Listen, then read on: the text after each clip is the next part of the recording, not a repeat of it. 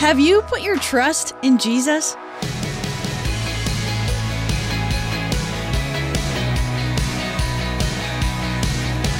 Hi there, I'm Emily Tenter. Welcome to Unlocked, your daily key to unlocking God's Word in your life. Maybe you aren't sure what I mean by that, putting your trust in Jesus. Today we're reading a poem written by Emily Acker that will give us a clearer picture. This one is called Save Me.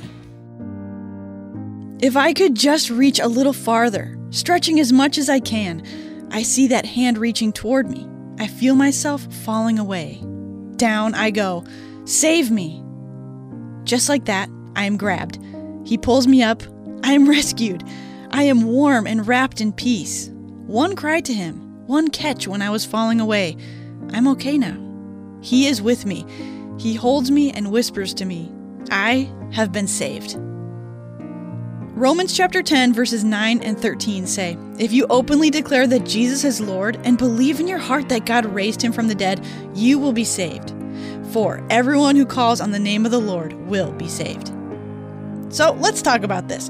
No matter how hard we try, none of us can save ourselves, according to Ephesians 2, verses 1 through 9. But God is so near, ready to save us as soon as we cry out to Him.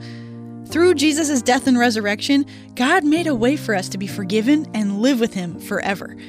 If we've put our trust in Jesus, we are held securely in God's love. Have you put your trust in Jesus? If not, what questions do you have? Who is a trusted Christian in your life you could talk to about these things? Maybe a pastor, parent, youth leader, or friend. God doesn't just want to save us from sin and death, He also wants to help us whenever we are in trouble. What hard things are going on in your life right now? Are you ever hesitating to cry out to God for help? A good place to start is by digging into God's Word. Check out Psalm 94, verses 18 through 19, Zephaniah 3, verse 17, and Acts 16, verses 29 through 32 to keep God's Word alive in your life. Thanks so much for being here for this episode of Unlocked, a production of Keys for Kids Ministries. Keys for Kids is reader and listener supported, which means we rely on the generosity of friends just like you to keep Unlocked going strong.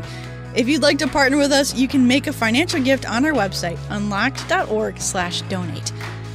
And that is it for me. Until next time, I'm Emily, encouraging you to live your life unlocked, opening the door to God in your life.